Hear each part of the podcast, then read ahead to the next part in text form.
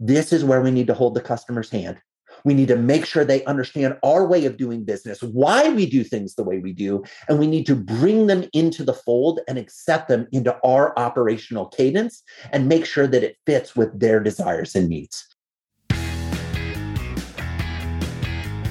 Welcome to the Simple Brand Podcast, the show dedicated to helping you create simple experiences for your customers and for your team members.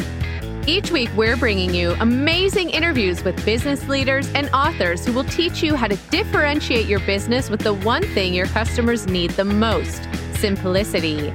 Your customers live in a complex world. Let's make it simple. Now, here's your host, Matt Lyles. We've talked before about customer acquisition and customer retention. And it turns out that, according to eConsultancy, about 18% of companies focus more on customer retention than on customer acquisition. But over 40% of companies focus on the exact opposite. Over 40% of companies focus more on customer acquisition than customer retention. And I get why. I mean, those investments are pretty fun and they're pretty exciting. We put all this effort into brand building, into marketing, and into sales to get these new customers in. And when they do come, when they do buy, when they do finally make that transaction, it's a big deal to us. So we celebrate. But while we're patting ourselves on the back and celebrating from acquiring these new customers, something pretty significant happens that most of us aren't paying attention to a lot of those customers that we just put all that time, effort, and investment into acquiring are leaving. In fact, across all industries, up to 70% of newly acquired customers will stop doing business with a company within the first 100 days of being a new customer. That's a pretty shocking stat. And one of the main reasons that customers leave early in that time frame is because they feel neglected in those early stages of customer onboarding. Thankfully, this week's guest can help you turn that around to not only keep your customers, but to also turn them into raving fans. It's Joey Coleman. Joey's an award winning speaker and a customer experience design expert. He's worked with hundreds of companies to help them deliver remarkable customer experiences while dramatically improving their profits. He's the co host of the Experience This podcast, along with Dan Gingiss. Dan was a Simple Brand podcast all the way back in episode 48. And Joey's the author of the Wall Street Journal bestseller, Never Lose a Customer Again. Joey and I talk about his lessons that'll help you turn one time purchasers into lifelong customers, and that'll help you retain your best customers and turn them into raving fans. And the lessons are all from his first 100 days methodology. Spoiler alert customer loyalty isn't about focusing on all those marketing and customer acquisition efforts. Customer loyalty is about focusing on the first 100 days after the sale and focusing on all the interactions in the customer experience. So here it is. Here's my interview with Joey Coleman.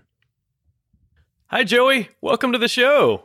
Hey, Matt, thanks so much. And thanks to everybody who's kind enough to join us and listen in today. All of you folks out there in podcast listener land and potentially viewer land, uh, excited to be part of the conversation. And thanks for your time. Yes. Well, I am excited to finally get to talk to you. I know we were talking earlier. We've interacted a bit online, but I'm excited to dig in really deep. I've been digging Never Lose a Customer Again. And I've been looking into some ways that I can start implementing the lessons into my own business. But I'm curious, I'd love to understand your reasons for writing the book and what made you decide that these were the lessons that needed to be shared right now. Yeah, no, I appreciate that question, Matt. It's interesting. If we roll the clock back, I used to run a branding agency, basically a branding and experience design ad agency.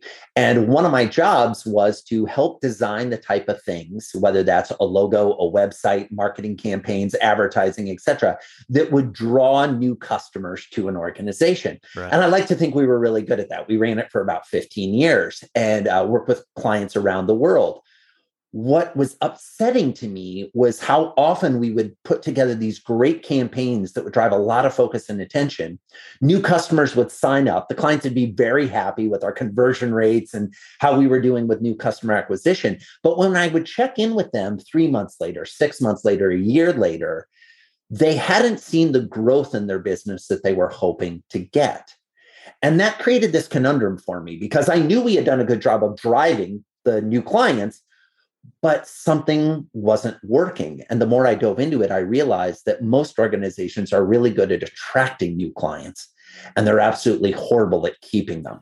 and this led me into an epic decade long plus exploration of the difference between attraction and retention and why so many businesses over index on getting new customers but pay very little attention to keeping the customers they've worked so hard to get yeah, that's absolutely it. And you talk about branding and having a branding agency. And in my career and my background, it was a little over a handful of years ago where we realized, you know, is for an organization, your brand is the sum total of all the interactions that a customer has, not just with your logo and not just with you know, the advertising or your website or the content that they see. It's everything. And that's the customer experience right there. Totally, Matt. You know, when I originally named my business, I called it Design Symphony. Right. And the idea was to have all the pieces of your business on the same sheet of music playing in harmony together. And I think to your point, all too often a business will over index on, well, let's make sure our website is great, or they'll emphasize the sales process, or man, we've got a killer logo that's going to just bring all kinds of people to the table. Which, let's be candid, as somebody used to design logos, most people aren't going to do business with a company because of their logo. It's a clever touch. It's an added piece of the conversation. Yeah. It contributes to the overall vibe of a brand. But no one thing, in my experience, is dispositive. No one thing, if you get it right, means your business is going to do fantastically well. It really is the gestalt or the combination of feeling of everything that's going on that is going to make the decision on whether you sustain and succeed long term or not. Oh, yeah, absolutely. And I've seen too many businesses that will place their focus in just a few of those areas, like you said, at the same time, especially if it's a larger corporation, a larger enterprise, you'll then have like the heads of these different teams, these different areas focus only on themselves, these uh, siloed efforts, so to speak. And so with that, instead of a symphony, you get a cacophony. Totally, totally. You know, it's interesting. I know my uh, podcast co-host, uh, the illustrative and illuminative Dan Gingiss, has been a guest on your show yeah. before. Love you know, Dan. Dan. Dan and I have a regular joke because I'm a farm kid. I grew up in Iowa, yeah. and one of my go-to sayings is "silos are brilliant on the farm." They have a very specific focus purpose silos in your organization are a train wreck. Oh, and we need to stop thinking in these siloed approaches because our customers are multi channel, they are multi experiential, and they want those interactions wherever they happen to be at the time. They don't care, oh, that's actually Betty over in customer support that would be able to handle this question. Or you need to talk to Marissa over in financial services or whoever it is. It's like, no, they just want their problem solved. They want their issue dealt with. They kind of don't care what your organizational hierarchy is.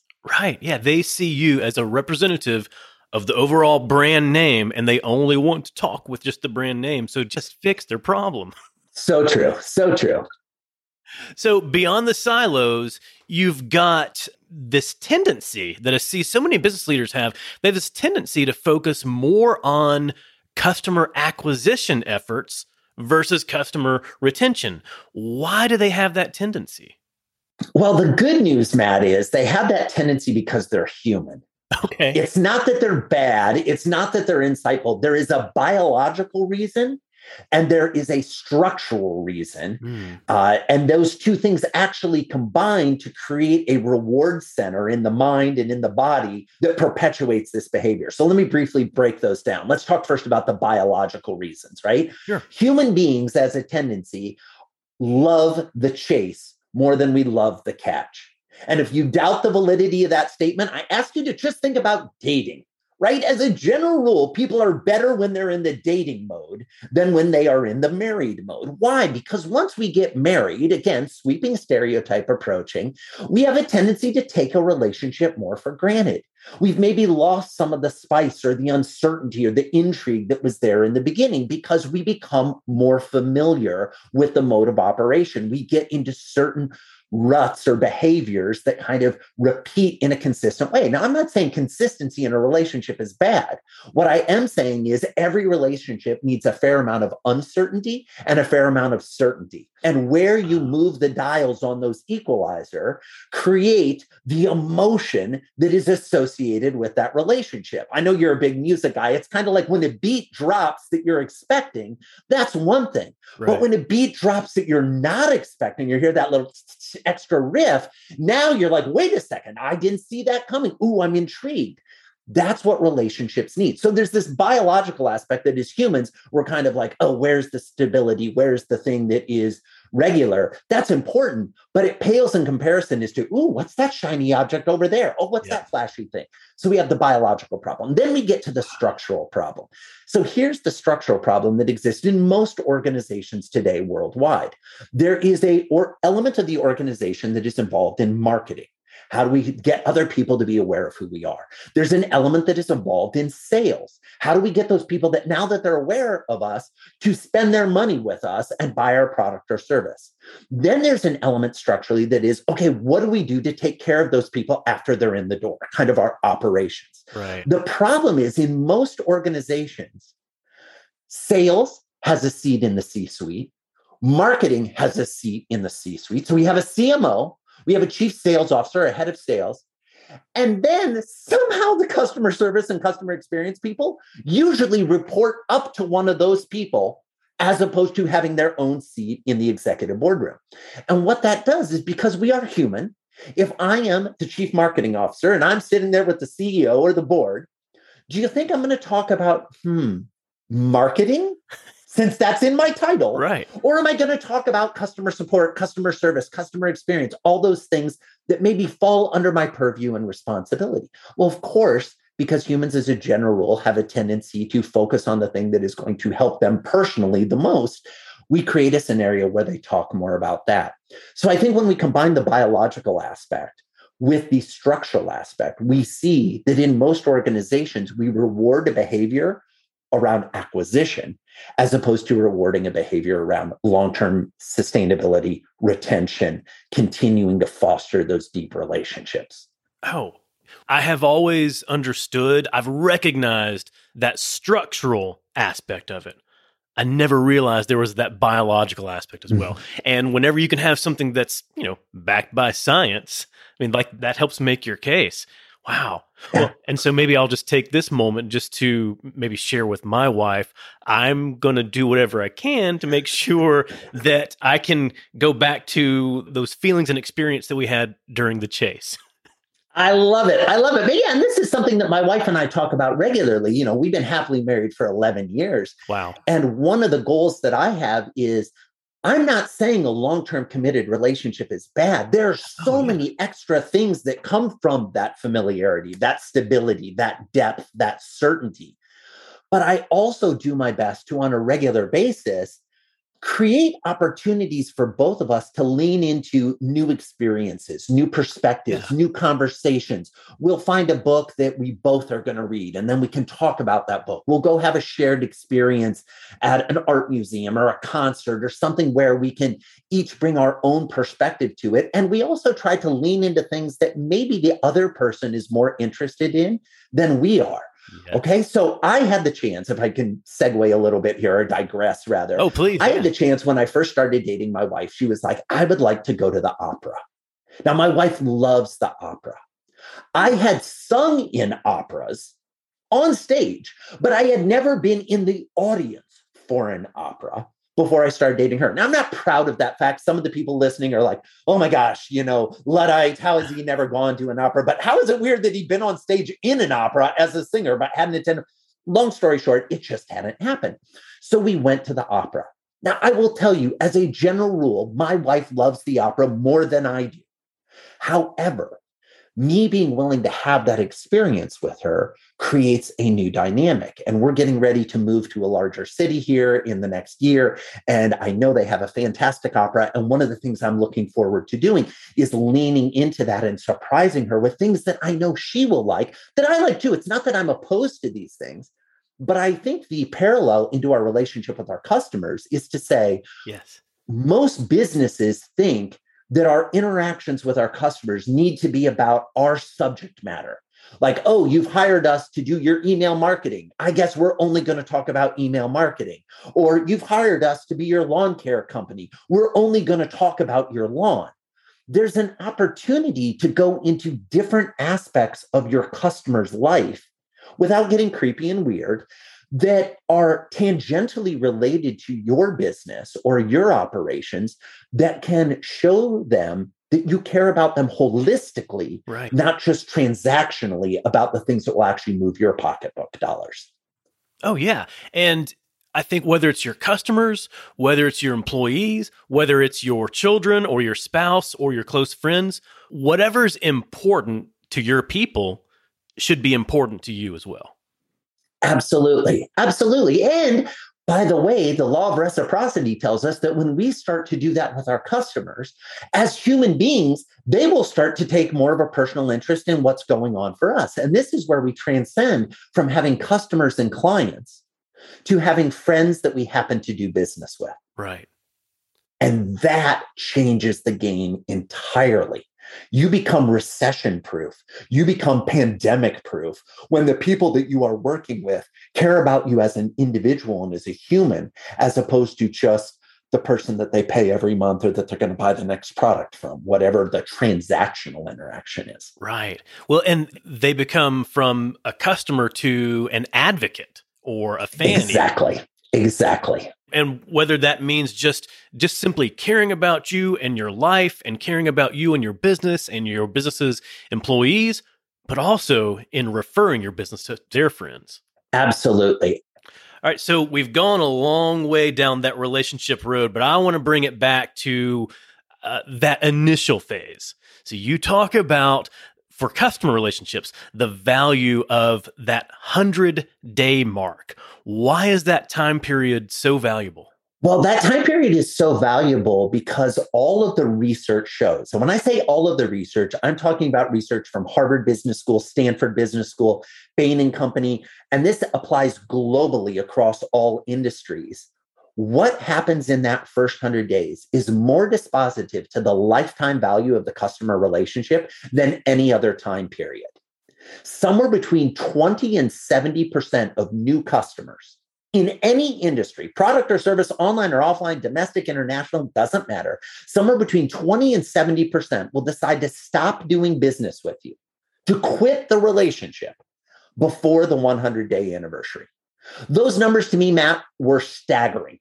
And all the research I've done since then continues to prove that year in and year out across all industries. But what was interesting as well was that if on day 101, we ask your customers, what do they think about the relationship? And your customers say, this relationship is great. We're feeling amazing. We're getting a ton of value. The typical customer will stay with you for five years. So stop and think about that as business owners, as business operators, as people working in businesses, we have a finite amount of time, effort, and energy that we can spend. Of course. I'm not asking you to sprint forever. Do I want you to continue to deliver remarkable experiences throughout the entire length of the relationship? Absolutely. But if you're going to focus in on one period, focus on laying the foundation in that first 100 days. Focus in on making deposits into the karmic bank account so that when things do go wrong, and invariably they will in every relationship, not just business relationship. This is the same as we're talking about, you know, our marriages and our dating relationships, right? If we make those deposits into the karmic bank account early, if we build the foundation early, we will be able to weather and stand the test of time much more effectively because of what happened in those first 100 days. And you said that the 100 days is still essentially the same no matter the industry? Correct. So, for example, banking, 32% of customers live in the, leave in the first year.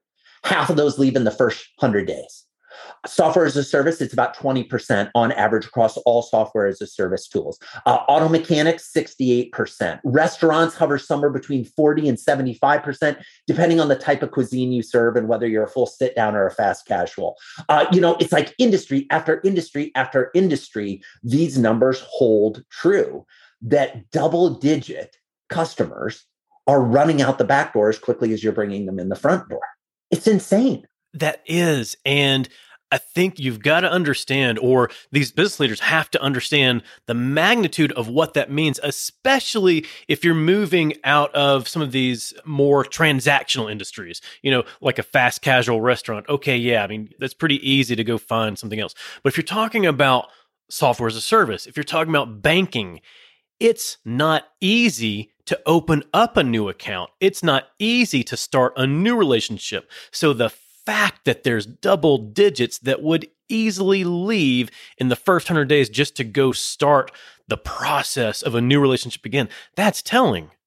It absolutely is. I mean, Matt, you bring up the the difficulty of setting up a new account. I don't know how many of the folks listening in have opened a bank account recently, but it's a pain in the neck to say the least. You know, family friendly show, right? It's obnoxious. You have all kinds of paperwork. Most banks require you to go in and physical I don't know about you. The last time I was physically in a bank Come on. But you're going to make me come in and sit there for an hour and try to sell me on 38 different products that I don't need that all have monthly fees. I'm going to have to show my ID. I'm going to have to make a deposit to get the account going. I'm going to need to wait till that account is up and running before I can bring over all the money from my old account. If you're old school like me and you use checks, you're waiting for checks to clear, you're setting up new direct deposit, you're getting a new ATM card. Right. I mean, the list of things that have to happen for a new bank account are absolutely insane. And yet, over half of the new customers that are going to quit in the first year quit in the first 100 days. So 16% of new bank customers will shut down their account before the 100 day anniversary. Shut down their account, like leave the bank. That's in crazy considering the amount of time, effort, and energy the bank has to invest in getting them up and running, getting them set up. And this applies to every business on the planet. We spend so much time in the setup. We spend so much time in the cost of acquisition. How much did you pay for that lead? How much did you pay in terms of salesperson time converting that lead? How much time did you spend onboarding? You're not in most businesses recouping that investment until after the 100 days. So if they leave before the first 100 days, you had an entirely new customer come in, you lost money on them, you beat up the morale of your employees and you created a person out in the marketplace who is a detractor, speaking ill about your brand or not speaking about your brand at all, both of which are right. horrible. And you're left to go find someone new to try to create a relationship with. This is not an effective model for business. No, you would have been better off having simply done nothing at all to try and acquire new Correct. Exactly. You would have been better off not getting that customer right. to start with because you lost money, you lost reputation, and you lost time. Wow. Okay. So, what can we do? What can businesses do in that first 100 days? Well, you know, one of the things that I love about your podcast, Matt, is you always come back to this word simple, right? The phrase simple. And this can be as complex as you want it to be, but it doesn't have to be. Yeah. Okay. So, let's talk about the simple ideas first. Simple idea number one realize that every customer is on a journey. Simple idea number two realize that that journey has multiple phases and that each phase of that journey, the customer is experiencing different things mentally and emotionally. Simple solution number three map out what your customer journey is across those phases. Get a piece of paper out, write it down. Try to put yourself in your shoes. Get your whole team involved and say, all right, at this point in the game, are they feeling excited about the relationship with us? Are they feeling overwhelmed? I'm working with a consulting client right now. And what we mapped out is we realized that that company is sending somewhere between two and four emails per day to a new customer for the first, wait for it, 74 days of the relationship. And I don't know about you, Matt. I'm not sitting around. I don't wake up in the morning and go, ah, you know what would make today great? A bunch more emails. I've never had that feeling in my entire no. life. And I was one of the people who first got an email address in college when it was like, surprise, you got yeah. mail. You got an email address. Back in those days, you were maybe like, oh my gosh, I got, got an, email. email. This is amazing. It has been decades since I had that emotional feeling when I opened my inbox to find more email. Okay. Wow. Decades. Your customers are the same way. So if we just did the simple act of thinking, what our customers are feeling right now and what they're experiencing now based on what we're doing to them, not for them. See, we think we're doing it for them. Yep. We're not. We are doing it to them. That mental shift alone will make your customer experience better. And then there are all kinds of tactical things we can do. But the first step we need to do is we need to shift our mindset to recognize that the experience our customers have is important. That's it. Yeah, absolutely right. And, you know, thinking about what it is we do to them at all these certain phases. And I think there's also an opportunity to understand hey, where are these opportunities where some things can fall apart? And can we dig in deep to find those areas? Absolutely. So I believe there are eight phases to the customer life journey. I talk about this in my book. I talk about it in my keynote speeches and in my workshops and in my consulting engagements. I think if you look at these eight phases, you have a clearer idea of where the journey is. And I will tell you, there are two phases in particular where almost every business falls apart. Oh, wow. Let me give you a quick overview of the eight phases, yeah. and then I'll highlight those two where they're problematic. The first phase, the assess phase. Okay, this is when a prospect's considering whether or not they want to work with us. In common parlance, this is marketing and sales. They're kicking the tires, they're reading our ads, they're going to our website, they're seeing what's going on. Phase two, the admit phase. The prospect admits that they have a problem or a need that they believe we can help with. They hand over their hard earned cash. They sign on the dotted line. They transition from being a prospect to a customer. Phase three, the affirm phase. In common parlance, we call this buyer's remorse. When the new customer begins to doubt the decision they just made to do business with us, this is the number one place where most businesses start to fall off the rails. Because while, oh, let's just do a little experiment here. Everybody who's listening, let me ask this question. Raise your hand, even though I can't see you. Raise your hand if you've heard the phrase buyer's remorse. Okay, that sound you just heard, Matt, is a yeah. bunch of hands being raised all over the world. People That's listening it. to the podcast, yes. they raise their hands. They've heard of buyer's remorse. Now, folks, keep your hand up if you have a system and a process in your business designed to address the buyer's remorse that we scientifically know every customer feels. Oh, that sound you just heard is the great majority, north of 98% of those hands going down. Right. We are three phases into an eight phase journey. And the difference between where our customers are and we are is so great. The delta, the difference between those is so great that in most businesses we'll never close the gap. We then come to phase four, the activate phase. This is the first real moment of truth, right? Everybody jumps in, they get the product they bought, they have the kickoff call meeting, whatever it is, that first opening volley where we get to show our value. Now, here's the cool thing most businesses pretty good at this phase we're pretty good at rolling out the red carpet for that first moment. We've thought about our packaging. We've thought about the kickoff call. We've brought people together for the opening meeting and we've got yeah. snacks and drinks and a little sugary surprises for people, right? Most businesses do pretty good in the activate phase, but then we come to phase five, the acclimate phase. And this is where the wheels start to fall off the truck again. The acclimate phase is when the customer is getting used to your way of doing business. Now, in the typical organization, this acclimate phase is going to last for days, if not weeks, if not months, if not years of acclimating. This is where we need to hold the customer's hand. We need to make sure they understand our way of doing business, why we do things the way we do, and we need to bring them into the fold and accept them into our operational cadence and make sure that it fits with their desires and needs. We then come to phase six, the accomplish phase. This is when the customer achieves the goal they had back when they originally decided to do business with us, way back on day one of the first 100 days in the admit phase. Right. When they said, All right, I'm admit, I want to be a customer. They had a goal, they had a vision they were trying to accomplish. If we don't know what that goal is, if we don't track their progress towards that goal, they're not going to remember it or track it either. And as a result, we may think we've already delivered and they don't think we've delivered at all. Or what happens, and a lot of people are going, but Joey, there's an even worse scenario. That's when they change their goal. They get to work with us and they move the finish line. And we're yeah. irritated. We're like, that's not why you signed up with us. That was never part of right. the deal. Welcome to dealing with humans, folks this is the joy of serving That's human it. beings. Yeah. And if you doubt the validity of that statement, just think about how many times in your life you've purchased a product and started to use it for an off label reason.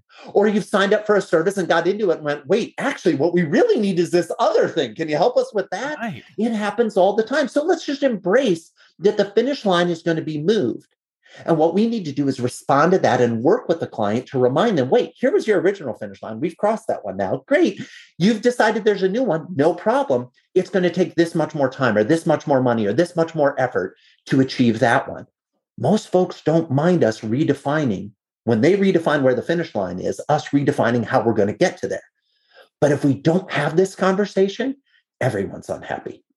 We then come to phase seven, the adopt phase, where that customer becomes loyal to us and only us. You alluded to this earlier, Matt. This is where they're not going to go looking at the competition. They are committed. They're in a long term, sustainable, fulfilled relationship. Marriage is happy. We're celebrating the anniversaries together, right? right? We're feeling good. And last but not least, phase eight, the advocate phase, where they become a raving yeah. fan singing our praises far and wide. Now, here's the interesting thing someone can be an adopter, loyal and committed to us, and never make a referral never sing our praises publicly. That's fine. We need adopters in our business. Not everyone needs to be an advocate.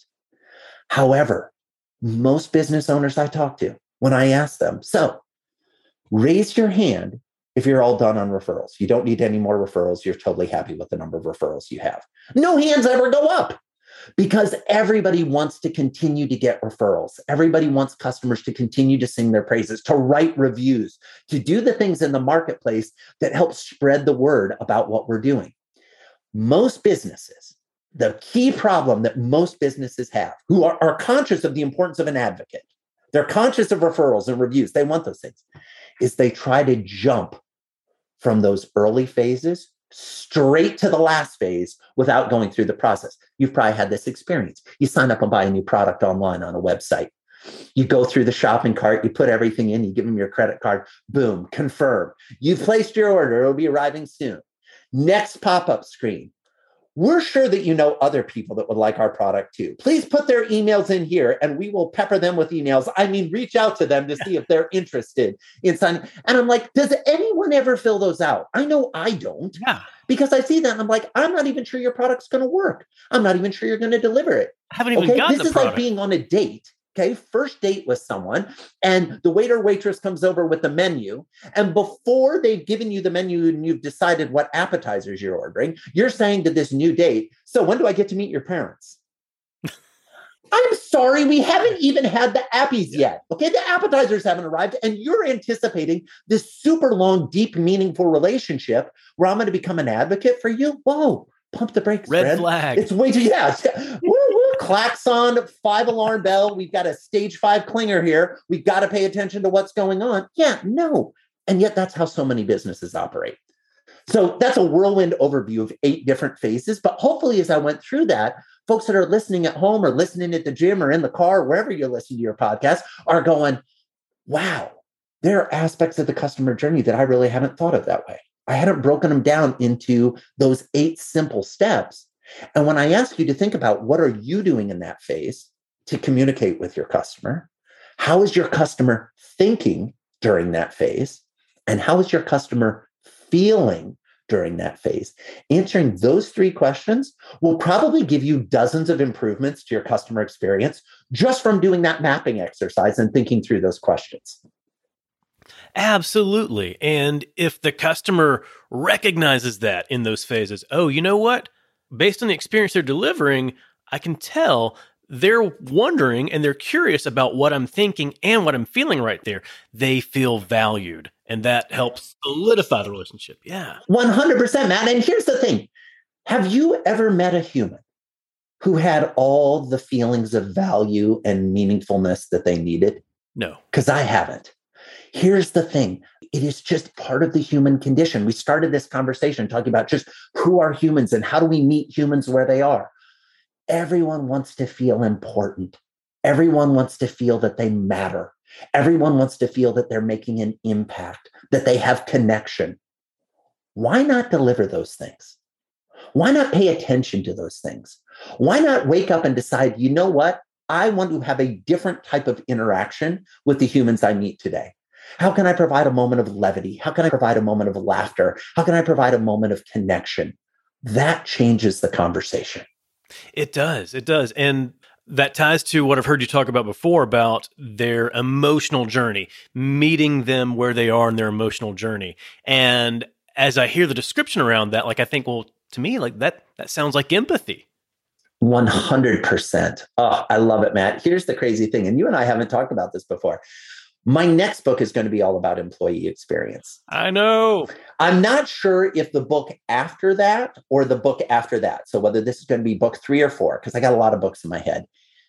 I think that empathy is going to be the single most important skill for humans to have for the next 20 to 50 years. I'm not entirely convinced on that. And there's a couple reasons why I believe that. Number one, I think we desperately lack empathy right. in society today. And I don't say that from a place of judgment. Empathy is hard. Right. It is hard to practice. Sympathy, uh, we're kind of okay, but sympathy often slides into judgment pretty quickly. That's right. Okay. And posturing. Empathy is a different conversation. And when we get into empathy, life becomes better. It becomes better for everyone involved. And so I think there's a lot of opportunity around empathy. And if you talk to the AI experts and the robotics experts, they will tell you that the aspect of humanity that they are going to have the hardest time to crack with the AI, with the robots, is teaching them empathy. So I think that if you believe that technology is taking over more and more of our life, that the robots are coming, I think it's going to be good, friends. Embrace them, be kind, mm-hmm. say thank you to your Alexa or your Siri. It's a good habit to get into, right? If we practice more empathy, we will be able to continue having a reason for existing, a reason for moving the species forward the more we can appreciate that not everybody has the same life experience or worldview that we do. And the more we can open to the possibility that their worldview or their experience may have been clouded by things that we just can't even understand, but we can meet them with an open heart and open mind, life just gets better. That's all there is to it. It does. It really does because that person feels validated, they feel valued, and then that allows them to think to themselves, okay, am I doing that? Am I providing that to the other people that I interact with? And hopefully that inspires them to instill more empathy into what they're doing with others. And hopefully it's like the positive contagion where it grows and grows. Absolutely. Did you know that in addition to my podcast and my articles, I speak to audiences all over to help them simplify their customer experience and simplify their employee experience. I've spent the last few years leading a crusade of simplicity across the globe. If you want a winning brand, you have to provide a simple experience to your customers and to your team members. Whether it's a live event or a virtual event, I'd love to partner with you and teach your audience how to do just that. With over a decade in marketing, I know how to hook and captivate an audience. And as a speaker, I know how to connect with that audience. Along with my lessons, I use stories and humor to keep everyone engaged and inspired. Then they leave with the knowledge and next steps to transform their business. As an event planner, you're managing lots of details to give your audience the most memorable event. The last thing you need is a speaker who will make your event memorable for all the wrong reasons. Not only will I leave your audience energized and inspired, I'll make it easy for your team to work with me. Hey, if I've built my brand around simplicity, then you know I'm going to make it simple for you. When you visit mattlyles.com slash speaking, you'll find everything you need to know, including details on my topics, promotional materials, and most importantly, a link to connect with my team so we can book your event. So visit mattlyles.com slash speaking. I can't wait to help your audience brand out from the crowd. I will say in my own practice, and I, you know, check your own mileage on this. It can vary, but I think it generally comes out positive. where I show up with more empathy in my life for others, I actually find myself having more empathy for myself. Explain that. Well, a significant amount of people who struggle to be empathetic with others, the person in their life that they are most difficult to, the voice in their life that is most critical, is the one that they turn back on themselves. And as I start to lean into, wow, what is that person going through? What is their experience? How can I have more empathy for that? I find myself being gentler with myself. I find myself saying, yeah, okay, you didn't sleep that well last night. Maybe that's what's going on here. Or, oh, when's the last time you ate? Or, oh, you've been sitting at that desk for a while. Can you get up and move around a little bit? Or, oh, you're dealing with a lot of things personally and professionally right now. It's okay if you gave an eight out of 10 in that interaction instead of an 11 out of 10 you know to pull a spinal tap reference i think so many entrepreneurs in particular go through life thinking i got to be 11 out of 10 all the time okay, fine, if that lights your fire and that drives you. But all too often, what I see is we use that as an excuse to beat ourselves up for not performing to mom and dad's expectations, to our spouse's expectations, to our kids' expectations, to our teacher's expectation, to our coworkers' expectation, to our boss's expectation, to our shareholders. Is anyone else getting exhausted? Yeah. I'm getting exhausted. And I'm just naming off some of the people right. that we feel a responsibility to live up to their expectations let's be a little gentler with ourselves. Let's have a little more empathy for not only the others we deal with, but for ourselves. And I think when we do that, life becomes better. It becomes more fun. It becomes more enjoyable. It becomes more human. Because we're trying to be things that humans aren't designed. Humans aren't designed to serve dozens of people all the time, 24 7, 365, at a self sacrifice that runs us into the grave at warp speed. That's not what we're here for. And forgive me if that sounds like it's pontificating, but I ask you just to really sit and think about why am I here? I guarantee that you're not here to answer emails. Yeah. I guarantee that you're not here to move the sales from 12% to 13% next quarter. Right. You're here to have impact. You're here to have fulfillment. You're here to contribute. Focus on those things, focus on the empathy. It all has a tendency to work itself out. Wow. Wow. Okay. There's so much to unpack from that right there. And I kept thinking about myself. And so, you know, this I'm a solopreneur. I work for myself. I work for the worst boss I've ever had in my career. Yeah. Yeah. Absolutely. Amen, brother. And I mean, here's the thing for all the solo entrepreneurs or the armies of one or the, you know, small businesses out there, you know, 80, depending on whose math you look at, somewhere between 80 and 85% of businesses in the United States have less than 10 employees. Right. Yeah. Yeah. Okay. So let's look at that because you have the same boss I have, friend. yeah. I am I'm a solo entrepreneur as well. And let me tell you, my boss is horrible.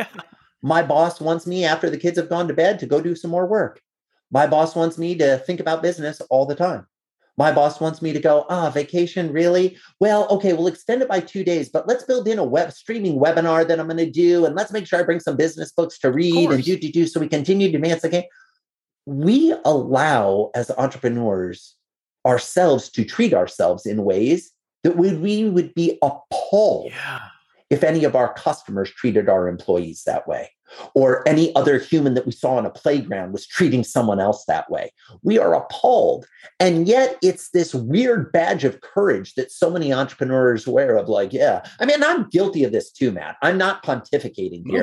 I'm, you know, hopefully confessing here, right? Because the reality is I used to track how many all-nighters I pulled. I had a sign on my desk that would track how many all nighters. And by, for those of you that are unclear what I mean by that, I mean that I would go to work at eight o'clock in the morning on a Monday and I would leave at 10 o'clock at night Tuesday, having not left the office. So work two full straight days without sleep, without stop. My quote unquote best year ever 38 all nighters. So that's more than one a month. The quality of work I was producing the abuse I was giving to my body, to my mind, to my soul during that time was offensive. And yet I wore it like a badge of courage. I was tracking it on my desk for whom I don't know. Were you tracking it in a good way? Oh, I was thinking it's awesome. I'm like, look at me, hashtag crushing oh. it, getting stuff done, 38 wins. And it's like, no. Wow. When I finally woke up to that realization, I decided, could I go a whole year without an all nighter? And I did. And then I said, ooh, this is a much better way to live. Yeah. This is a much better approach to life. But I share this story not to be like, oh, look how many all nighters I did, nor to say, oh, look how you know horrible I was and how I treated myself. I say this to hopefully give some insight that I have empathy for the challenges that a solopreneur face. I have empathy for the challenges that a single parent faces who's working two or three jobs, trying to make ends meet, having their side hustle, trying to be a good parent. I mean, how many of us? Here's a fun little simple exercise for your listeners. Yeah. Sit down with a sheet of paper and write down how many roles you currently play child mm-hmm. to a parent, sibling, parent if you have kids, spouse if you're married, or just partner if you're in a non married relationship coworker, employee, potentially employer, your responsibility towards customers, your responsibility towards prospects, your responsibilities towards your friends, your classmates, your neighbors. Just go ahead and make a list of all the rules. And then on a scale of one to 10, with 10 being I am world class, I am awesome at this role right now, and one being like I'm embarrassed that I put this role on the list because I have not thought about this role right. in weeks, months, years, maybe. Go ahead and put some scores down. And what I think we will find, or at least what I found in doing this exercise, and I do this exercise with some regularity, is we are expecting a lot out of oh, ourselves. Oh, yeah. We are expecting ourselves to ha- deliver at a high level on dozens of roles without a lot of permission for the understanding that there's not enough hours on the day to be a 10 out of 10 in all of those categories. So we have to start making some choices. You do. And I would say if you were to take that list and place the level of importance on each one, and then next to that, place uh, some sort of score on the amount of time or the amount of focus that you put on on each of those the average person is going to see an inverse relationship. We spend more totally time on Matt. some of the least important uh, uh, people and least important things. Yeah. Why is it that we will answer a customer support email at one o'clock in the morning before we go to bed and yet we'll say, oh, just one more minute. I, I just got to finish up this last thing to our spouse before we go to dinner. Yeah. Re- really? Now, and I'm guilty of this too. I am, again, I want to be very clear. I am on the journey, I am learning. But I believe that by increasing our own awareness to these problems or challenges, by opening some empathy for where we're at in the process, that's how we move towards improvement. We don't move towards improvement through judgment. We don't move towards improvement through ridicule. We move towards improvement, in my opinion, through empathy, understanding, and a commitment to just try to be a little bit better tomorrow, a half a percent right. better, 1% better. This does not need to be this starting tomorrow, everything in my life will be amazing. It just doesn't work that way as humans. Yeah. That's too much you know, pressure. We've evolved over time. It's way too much pressure. And then what do we do when we don't achieve that at the end of that first day? That's right. Let's get out the wet noodles and start beating ourselves again. Let's ch- chime in with, "Oh, I I failed. I didn't get it done. I'm worthless. See, I never could." Do-. And again, the voices in our own heads for most humans. And by the way, this has only been exacerbated by COVID. Oh, of course. Yeah. Sorry. Yeah sorry to have the spoiler alert. Regardless of what you think about COVID, you know what? COVID has impacted everyone, regardless of whether you caught COVID or didn't catch COVID, or had a mild case, or had a terrible case, or had somebody you know die from it, or think that this is all made up. It kind of doesn't matter where you lie. The reality is, COVID has exacerbated the sounds of our own internal voices in our head, particularly those around judgment. Amen. Wow. That's been yet another devastating effect of the pandemic is that it has made everybody feel less than. I don't think enough people are, are recognizing that and talking about that. I agree with you. And I know that these are impassioned conversations. And I know that people's experience, as is the case with everything in life, varies dramatically. But when we, we can come to the table with more empathy for others, more empathy for, for ourselves, I think that is, I don't want to be so brazen as to say it's the only path forward, but it sure feels like the best lit path going forward to me. To try to come out of the darkness a little bit and try to follow the light going forward, I think less judgment, less ridicule, less verbal, mental, emotional, physical abuse of, of ourselves and of others right. Is the way we should move forward as a species. That's my personal opinion. And if folks are interested in that, there's room on the train. Come on join me because I, I think that's where we need to be moving. I, I agree. I'm I'm on team empathy with you. I love it. I love it. Let's bring it back to these phases just for a moment because we talked about the eight phases, and you said that the affirm phase, the acclimate phase, those are two phases, those are two areas where things can really fall apart more than anywhere else. So, what can we do to make sure that doesn't happen? Let's go super simple and super tactical since we've done a lot of kind of the big picture philosophical conversation matt. For all the folks that are still listening thanks for sticking with us. Let's get hyper tactical now. All right in the affirm stage that buyer's remorse stage where the new customer is beginning to doubt the decision they just made. The reason i call this the affirm stage is you need to affirm the decision that this new customer made. How do you do that?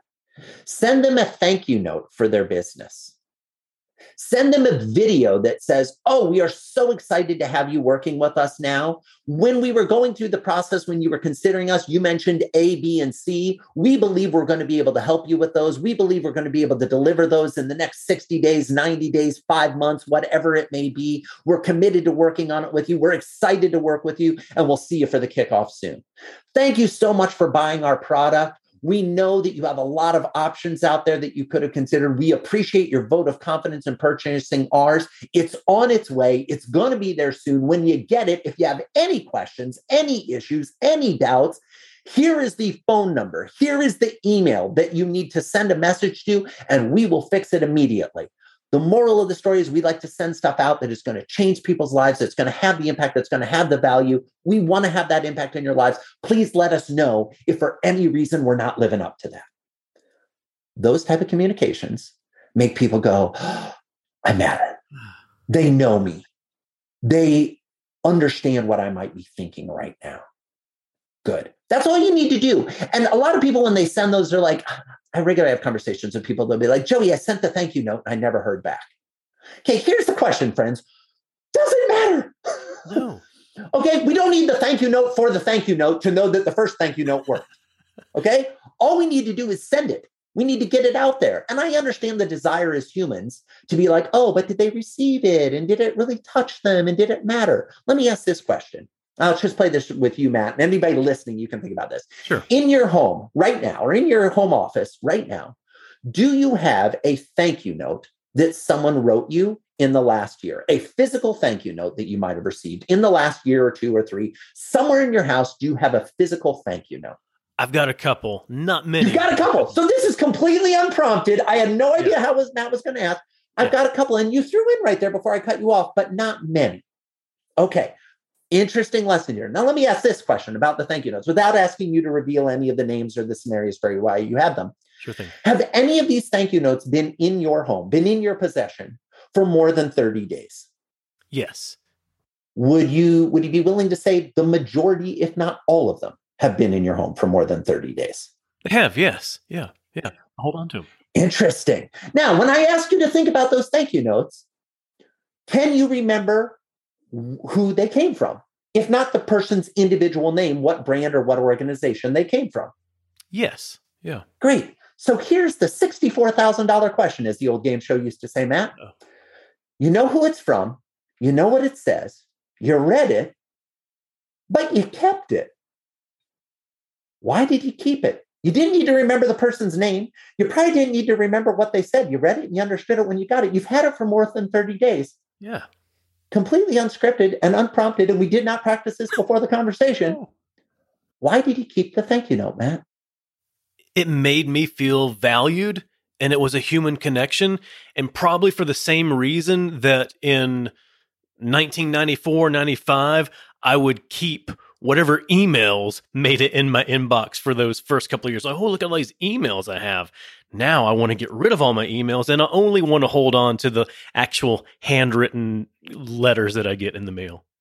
I love it. I love it. So, folks, for those of you listening at home, what Matt said was, I felt valued. I felt appreciated. I felt that I mattered. Here's the thing I know about all human beings all human beings want to feel valued, appreciated, and they matter. And one of the cleanest, easiest, less than $1 in cost ways to do that is to write someone a handwritten note and mail it to them. Why? Because as the inbox, the electronic inbox, has gotten more and more filled, your physical mailbox, the OG inbox, right, has become less filled.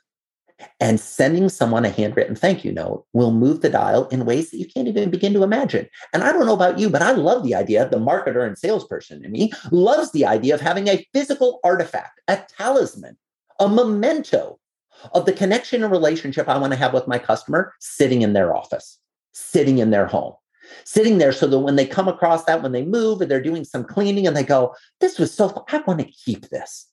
I really think well of the person who wrote this this was a significant milestone or thing for me. Because lots of times when they see that, not only do they have more positive vibes for us, but then they reach out again. And hey, by the way, I haven't thought of you in a while, but I was thinking I need another one of those products, or I need to sign up for another service, or I need to make a referral to you. Why? Because you thought of me, it makes me think of you. Let's move to the acclimate phase. Okay. In the acclimate phase, some simple things we can do. Number one, recognize that you've done this dozens of times, hundreds of times, thousands of times. But your new customer has never done business with you. They have no idea what's coming next. And you may say, but Joey, I wrote about it in the proposal. We went over this in the contract. You do, folks, you sign things that you don't read all the time. Right. And so do your customers. Now, some of you are saying, but Joey, that's not true. I'm a recovering attorney. I read everything I sign. I am actually. Joey is a recovering attorney. And I don't read everything I sign, even though I should. I know I should. You get to the airport, you get to the rental car check in and you're trying to get your rental car and they've got that mm. little box up there with a little screen. They're like, just click yeah. I accept. And you're like, I accept, I accept, I mm. accept. Meanwhile, you're willing to give whatever penalties you want if you do something wrong and you're just like, accept, accept, accept, give me the keys. I'm not even reading what's on the screen. Your customers are the same way.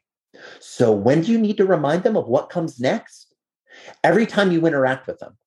I don't have a call with a client that I don't end the call saying, Hey, by the way, what we're going to do between now and the next time we connect, and I'll be sending you a follow up email to reiterate everything I'm going to verbally tell you right now. Just because I know, even though I'm telling you everything right now, you're looking at the clock going, This meeting has three more minutes left to go. You've mentally moved on to the next meeting. So I'm going to follow up with an email reminder. Oh, and then I'm going to send you a calendar invite. And then I'm going to send you an agenda before the meeting. Why? Not because I want to annoy people with a high level of organization and structure, but because I understand humans. Humans need to be reminded of what comes next. You need to hold their hand. You need to help them navigate through. So, if nothing else, I'm not asking you to go create anything new in your business.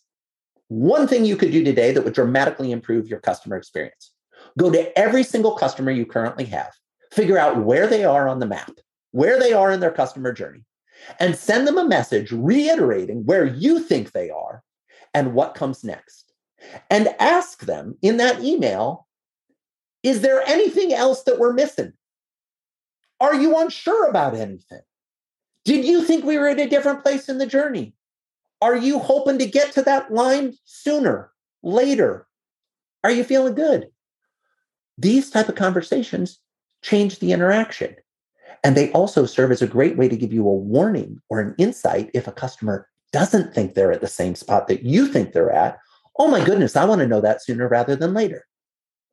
So when it comes time to acclimate, just tell people where they're at and check in and make sure they're still good with that.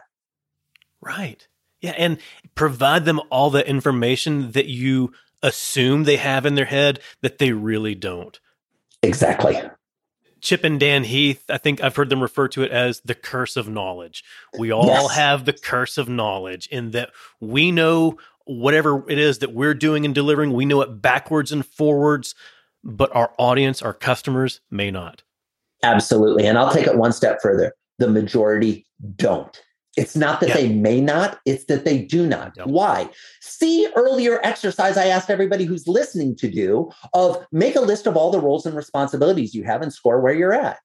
I'm sorry, I know you like to think of yourself as a trusted partner instead of a vendor or a supplier, but the reality is you by the way, we didn't list vendors on that role's responsibilities, did we? We didn't right. list all those relationships, supply, all the places I'm a customer of, all those places that our customers meet. No, you didn't. We didn't even get to those in your top 10. And yet that's where we fall in the roles and responsibilities of our customers. Most of us aren't in the top 10. That's okay. But let's do these little favors, these little handholdings that remind them of where we're at. That's it. Wow. Okay. So th- those are simple actions, simple areas where you can focus right now to drastically improve your customer experience. Love it. Thank you, Joey. Joey, last question for you before we go. If you were to create a five song soundtrack for Never Lose a Customer Again, what songs would you include? Matt, I got to tell you, I love this question. I absolutely love this question. I don't know if I'm supposed to share this so you can edit it out later. Matt did tell me that he was going to be asking this question in advance of the recording, which I appreciate because, like Matt, I'm a big fan of music. And I believe that not only do you want to pick the right songs to be in your playlist, but you should try to pick them in the right order right? Because we've all been at the club or the concert where, or even listening to an album where we're like, all right, we gotta, we gotta take them on a journey. We got to take them on an That's aural sound based journey. We got to take them on an emotional journey. So here are my five songs in the order that I would like to play them. I'd like to start out with the classic by Survivor, Eye of the Tiger. Okay. Yes. Just to get the blood pumping, right? You know, it's the thrill of the fight. Lots of people that work in customer care, customer service feel like they're getting bandied around, beat around a little bit. I want you to come into this feeling pumped, feeling excited, feeling that beat driving the conversation. Okay. Now, a lot of times before we start to pick up the phone, before we start to get into an interaction with a customer, we got to remind ourselves that no matter what happens, we're still going to be alive at the end. We're still going to be delivering our product. So I get that it's hard sometimes when we navigate through these conversations. We have to have a, crucial conversation, a difficult conversation we're not looking forward to. The good news is, as a recovering attorney, I always used to say at the end of the conversation, did anyone die in this scenario? Or did anyone go to prison for the rest of their life without the possibility for parole? Because those two things are major problems. If it's anything other than those two things, you don't really have that significant of a problem. We've got a challenge, we've got something we've got to work through, but it's lower on the scale. So my second song would be by Destiny's Child Survivor, right? You know, you get that feel that no matter what happens, it's going to work out for you. Now, the third song really ties to that acclimate phase, and I think is important for everyone in the customer journey. I got to go with the classic Beatles, hold my hand okay you gotta you gotta hold on to the hand you gotta just navigate through hold the hand think of it like your children Okay. Anyone who's got children or anyone who's been around children, or those of you that don't have children, just imagine into this state. I've got a six year old and an eight year old. I love the fact that when we go out places, lots of times they still want to hold my hand. The reality is, I know there's going to come a time in the future that is going to come a lot sooner than I want it to, that they're not going to be excited to hold my hand. Think of your customers the same way. Use this opportunity to hold their hand, hold their hand while they want you to hold their hand, because there's going to come a time when they don't, and that's okay and in many ways, that's what we're moving towards and what we want them to get to the point where they can self serve and look out for themselves. But don't miss that opportunity where they want to hold your hand. Fourth song. We've got a bunch of classics from years past. I've dated myself a little. I'm going to bring it forward a little bit to something that the young kids are listening to more these days. Okay. We're going to go with Katy Perry, Call Me Baby. Okay. Here's why so many businesses have defaulted to, oh, just come online for our online chat support or send us an email or create a ticket. Call me old fashioned, but there are a number of your customers that just want to call me, baby. Give them the phone number. Right. Give them the number. Hey, I'm interested in you. Call me. Let's have a human conversation. Let's have an interaction. And last but not least, song number five this is one that I absolutely love. And I believe it ties in very closely with that first 100 days message that I think is so important. This is the song I actually walk out onto. Anytime I'm speaking in a live audience, they say, Hey, what do you want your walk on music to be? Yeah. This is what I want it to be. I'm going to go with the classic 80s band that had fabulous hair, Europe, and the song the final countdown. With the uh, yeah, you know, first of all, it gets everybody pumped. Everybody's at a Oh, certain yeah. age. Even if you don't know the song, you're like, oh, I'm feeling it. I play this song for my Yeah. boys. They love it. It's daddy's walk on music. Everybody's feeling good. Nice. What I love about the final countdown is the whole message is hey, we have a limited amount of time. The clock is ticking. What are we Right. doing? What are we doing in those first 100 days to create the kind of remarkable experiences that will keep your customers coming back for more? Make the most of every minute, make the most of every day. I wish you all the best in the first 100 days and beyond. I know you've all got it in you. Let's go do it. Wow. Okay. I love that. And I love the intentionality that you placed into creating it into a journey. And then again, like I haven't even thought of that really, like that countdown. You know what? Here we are. You've got 100 days. Now you're at day 99. Now you're at day 80. Now you're at day 60. What are you doing to keep them? So there you go. Love it. And thank you so much for sharing that. Last question uh, Where can people go to learn more from you, Joey? Oh, the best place, Matt, I would say is either my book or the website. Let's talk about the book briefly. It's called Never Lose a Customer Again. It's available at your favorite bookstore. It's available in all three formats. We've got the hardcover book, we've got the ebook, and we've got the audiobook. If you've enjoyed listening to me tell you about the book, I read the ebook or the audiobook to you. So it's my voice narrating the book. Uh, definitely check that out, available anywhere where books are. By the way, there's a promise early on in the book, in the first chapter, that if you buy the book, you read the book and you don't get value out of it, you message me and I refund the cost of the book to you. I want the book to be a tactical tool that not only outlines a framework and a philosophy, but gives you specific, actionable, simple ideas that you can put into your place in your business right now, regardless of what industry you operate in, regardless of how large or small you are. I like to think there's a lot of great value in there. Second place is my website, which is joeycoleman.com. That's J O E Y, like a baby kangaroo or a five year old, you know, Joey. Yeah. Coleman, C O L E M A N, like the camping equipment company, Coleman, but no relation. JoeyColeman.com. There's videos there. You can sign up for a first 100 days starter kit that will allow, that kind of goes over those eight phases and gives you worksheets that you can do by yourself or with your team to figure out how you can implement these types of practices in your business. That's all free and available on the website. I so appreciate your time, Matt. I so appreciate everybody who stuck with us for this whopping hour plus long conversation. Wow. Thanks for your time and your effort. And uh, you've got this. Have some empathy for yourself, have it for your customers, and best of luck in those first 100 days and beyond. There you go. Excellent. Yeah. You know what? This felt like it was two conversations in one, like double the value. You know, customer experience focus, but also strong focus on empathy and empathy for yourself. So, Joey, thank you so much for being here. My pleasure, Matt. I hope you enjoyed my discussion with Joey Coleman. So go and learn more from him at joeycoleman.com. You'll find lots of resources there, including Joey's first 100 days starter kit that's going to help guide you along Joey's lessons.